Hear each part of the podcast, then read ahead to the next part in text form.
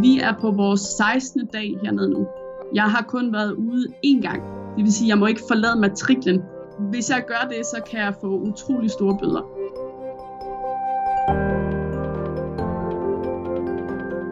Det vigtige er, at, at jeg ikke ender op med at sidde og være helt ængstelig og bange og ked af det hele tiden, men at jeg faktisk prøver at holde humøret højt. For det gør også, at, at jeg kan være der for mine venner, når jeg kan mærke, at de er ked af det eller ængstelige. At jeg så faktisk på den måde kan give noget og være med til at bibringe til noget positivt i en, i en slem situation.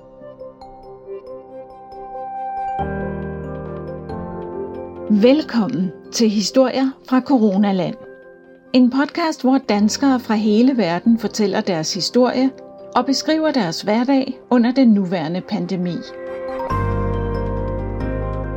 Hvor befinder de sig? Hvad får de dagen til at gå med? Hvordan klarer de isolationen og de daglige dårlige nyheder? Hvad har de oplevet, som de aldrig vil glemme? Og hvad får dem til at tro på fremtiden? Hvad giver dem håb? Din vært er Annette Halstrøm.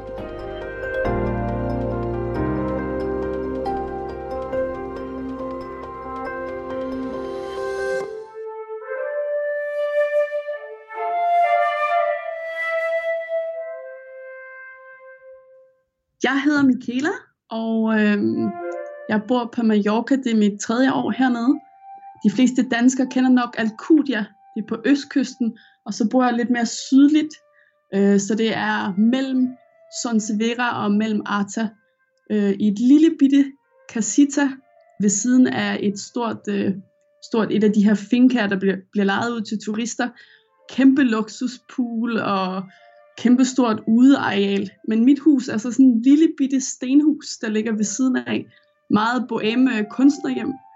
Og jeg er fløjtenist, professionel fløjtenist, klassisk fløjtenist, og arbejder så også hernede som personlig træner og fitnessinstruktør. Okay, det var en god kombi.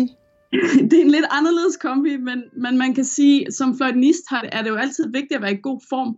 Så det startede egentlig som en, en hobby, og blev så en betalt hobby, og så der for nogle år siden bare skulle have luftforandring, så tænkte jeg, hvorfor ikke Mallorca? Så det var mit næste spørgsmål. Hvorfor er du egentlig på Mallorca? Jeg havde brug for bjerge og, og frisk luft og dejligt klima og nye udfordringer. Så det var derfor, jeg tog herned. Og så kom der lige pludselig en virus kaldet coronavirus. Ja, altså jeg var faktisk i en lille boble, fordi jeg havde øh, en lidt vigtig koncert øh, klassisk koncert en uge inden, at alt det her brød løs, og faktisk også en lønforhandlingssamtale øh, på, på et, øh, på et femstjernet hotel hernede. Og øh, så, så jeg var totalt i min egen lille boble. Jeg, jeg kunne godt høre på dem, jeg talte med derhjemme, at der var noget bekymring, men det var ikke helt gået op for mig, hvor, hvor, hvor seriøst det egentlig var. Og så var det lidt som, som fra den ene dag til den anden, at der så faktisk var fuld lockdown. Så det var totalt uvirkeligt og meget, meget surrealistisk. Måske jeg lige skal tilføje, at jeg har taget et bevidst valg om ikke at altså, se nyheder dagligt. Det gør mig simpelthen til et lykkeligere menneske, ikke konstant at være i det, det her nyhedsflow, fordi altså, nyheder i sig selv jo er, er tit fokuseret på det, der ikke fungerer, det, der ikke går godt. Så det er et helt bevidst valg, men selvfølgelig følger jeg med en gang om ugen, eller, eller et eller andet. Jeg, jeg mindsker det bare. Du er en klog pige, Michaela. tak, tak.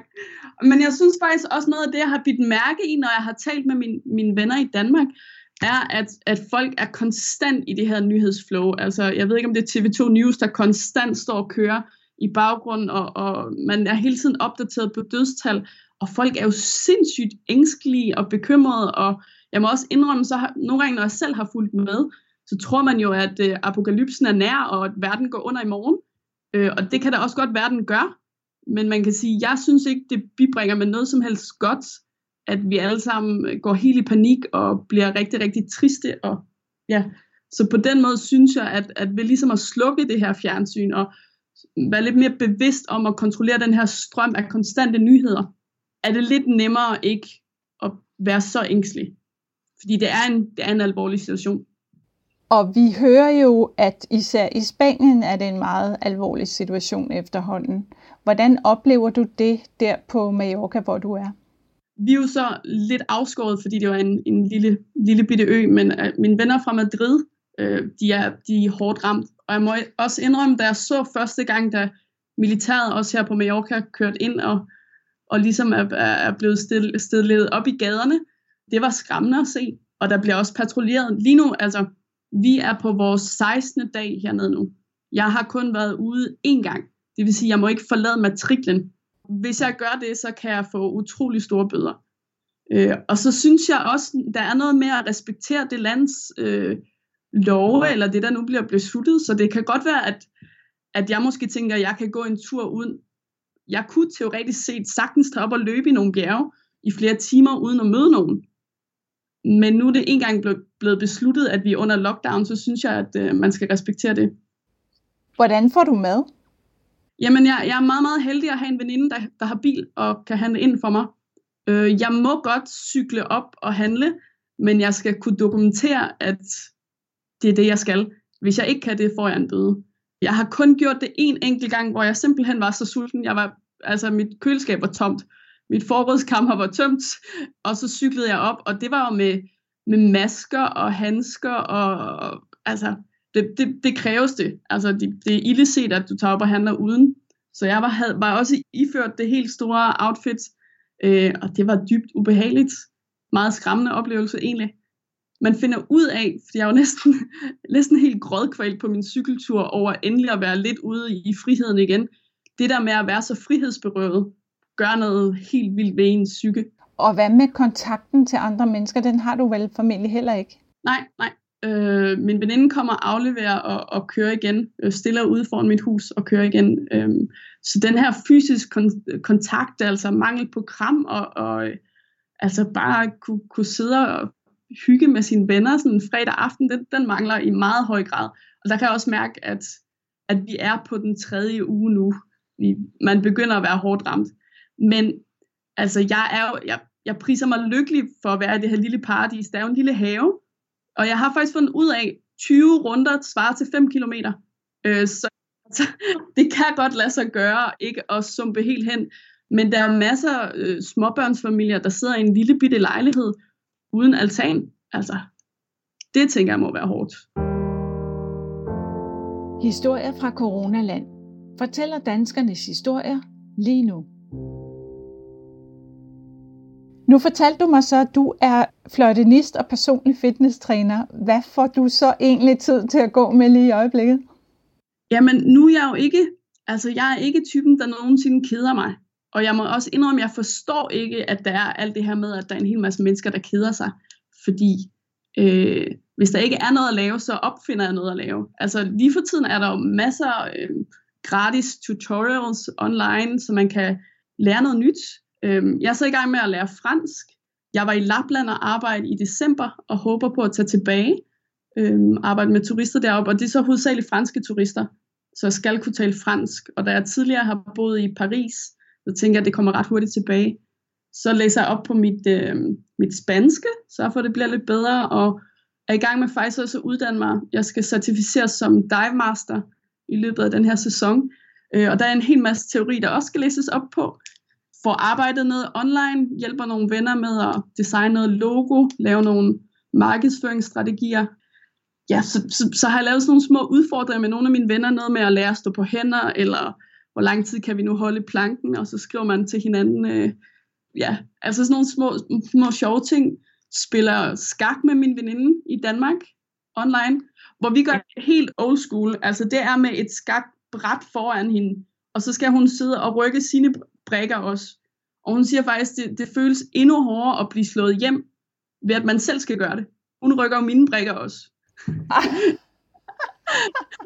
så altså sådan nogle små, fine ting, og altså, jeg planen er at holde fredagsbar med, med nogle af mine venner i Danmark også på, på fredag. Så, så jeg synes, folk er blevet rigtig, rigtig gode til at holde social kontakt online. Så du keder dig overhovedet ikke, kan jeg høre? Nej, på ingen måde. Jeg synes, det man skal huske, fordi det vigtige er jo hele tiden at holde et, et positivt sind, altså øhm, selvom det er nogle meget voldsomme ting, vi, vi, vi jo netop får, får, altså situationen i Madrid er meget, meget voldsom. Jeg så i går, hvor, hvor, hvordan folk altså ligger på gulvene, fordi der ikke er plads til dem, hvordan de... Må jeg lige spørge, du tænker på hospitalerne? Ja, Jeg tænker på hospitalerne. Og i, i, i Madrid også, hvis folk er over 65, så er situationen lige nu, at de er nødt til at tage respiratoren fra dem øh, og lade dem dø og give respiratoren til, til yngre mennesker. Og det, altså, det er jo, det, man bliver jo synder knust af at høre sådan noget. Det er, det er jo meget, meget voldsomt. Og derfor tror jeg, lidt ligesom jeg træner udholdenhedssport, altså træner op til Ironman og, og ultraløb. Og jeg tror, det er lidt samme psykologiske tilgang, man kan tage til, til, når man er under en krisesituation. Det der med kun at se, se de næste 3 km frem, øh, eller for at overføre det til, til situationen nu, kun tage en dag ad gangen. Virkelig, det, det, mit fokus er kun på, på i dag. Jeg prøver virkelig bevidst at tage skyklapper på, fordi den økonomiske situation på Mallorca, øh, når, når, der ikke kommer, altså når der ikke er turister, der er jo også lukket ned for turisme, og det er jo det, hele øen lever af, og det er også det, jeg lever af hernede. Så det kan få utrolig fatale konsekvenser for rigtig mange mennesker, også efterfølgende. Det prøver du at lade være med at fokusere på. Du prøver bare at se nu og her. Ja, fordi øhm, sagen er den, at jeg, jeg kan ikke gøre fra eller til. Så ligegyldigt hvor meget jeg vil ønske, at jeg kunne gøre en forskel på, hvad fremtiden nu bringer, så kan jeg ikke. Så det vigtige er, at, at, at jeg ikke ender op med at sidde og være helt ængstelig og bange og ked af det hele tiden, men at jeg faktisk prøver at holde humøret højt. For det gør også, at, at jeg kan være der for mine venner, når jeg kan mærke, at de er ked af det eller ængstelige. At jeg så faktisk på den måde kan give noget og være med til at bibringe til noget positivt i en, i en slem situation. Og apropos noget positivt i en slem situation, hvad er det mest positive, du har oplevet i, i den her tid, som du har lyst til at give videre? Jo, men det er netop det, at øh, vi er blevet meget bedre til netop at tage den her fredagsbar online, eller til at tage et spil skak, til at lave videocalls med hinanden. Fordi netop når man, når man bor i et andet land, så har man jo lige så meget brug for den her kontakt med hinanden. Og jeg synes, folk er rigtig, rigtig gode til også at mm, vil hjælpe hinanden. Altså alle er jo i samme båd, alle er jo økonomisk rigtig, rigtig presset, og, og, og ved heller ikke, hvad der kommer til at ske, men at man ligesom står sammen, hjælper hinanden. De her tiltag med, med morgensang hver dag, øhm, er, jo, er jo genialt, for ligesom at, at holde den her fællesskabsfølelse. Øh, jeg sad der også og sang med. Jeg tror, det var det en lørdag aften, der blev sendt en udsendelse med en masse danske kunstnere, øh, hvor man kunne sidde og synge fælles sang. Det synes jeg, det gør noget ved en, det rørende. Ja, du tænker på den her morgensang med Philip Faber, den følger du også med? Lige præcis, lige præcis, ja. ja fordi jeg havde jo, øh, jeg har jo interviewet en operasangerinde, som også fremhævede morgensang med Philip Faber. Øh, hun sidder i Brighton i England som noget af det mest vidunderlige. Altså man får virkelig den der fællesskabsfølelse af at kunne synge med. Lige præcis, og tit også, når man jo i, i, i flere år har boet i udlandet, så begynder man faktisk at føle sig ret dansk. Jeg kan huske første gang, da jeg boede i, i Paris, at jeg begyndte at være, høre Kim Larsen, hvilket jeg faktisk ikke havde hørt særlig meget før. Og ja, ja man bliver meget, meget bevidst om sine danske værdier.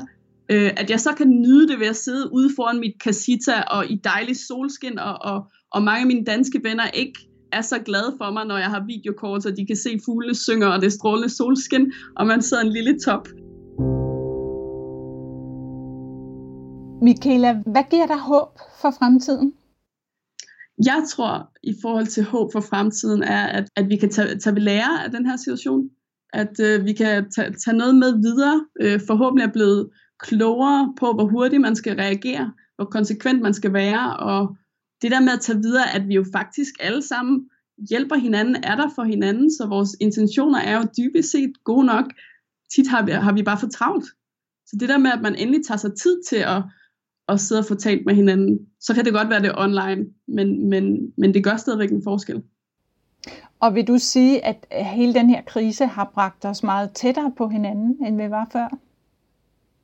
Altså nu synes jeg jo, det kunne jo være meget fint at sige, øh, og det er jo også et meget fint øjebliksbillede.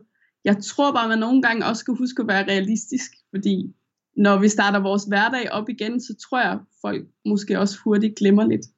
Og så kommer vi tilbage til business as usual. Ja, det, det, tror jeg, det tror jeg, men man kan håbe, man kan da håbe, at vi holder fast i, at der er nogle familier, der stadigvæk øh, synger morgensang, og at man husker, at, at kulturen og kunst faktisk er sindssygt vigtig, specielt i sådan nogle tider, hvor vi er presset. Jeg har også set, set øh, reportager fra Italien, hvor folk står og synger, synger til hinanden på altanerne. Det er jo netop nu, at, at det med kunstnerisk at udtrykke sig, gør en forskel for folk. Her, her øh, er det det lokale politi, der, øh, der spiller musik for folk, for at holde, holde stemning oppe. Men det er jo netop for at sørge for, at folk ikke bliver helt bims af, at, at det er fuld lockdown. Vi må jo ikke gå udenfor, medmindre det er helt nødvendigt. Og faktisk lige den her uge har de strammet reglerne yderligere. Så hvis du har en hund, må du gerne lufte den, men maks 50 meter fra, fra dit hjem. Så det giver mening, at, at man bruger sang og musik, og at ordensmagten faktisk også bruger sang og musik for at holde, holde en god stemning i landet.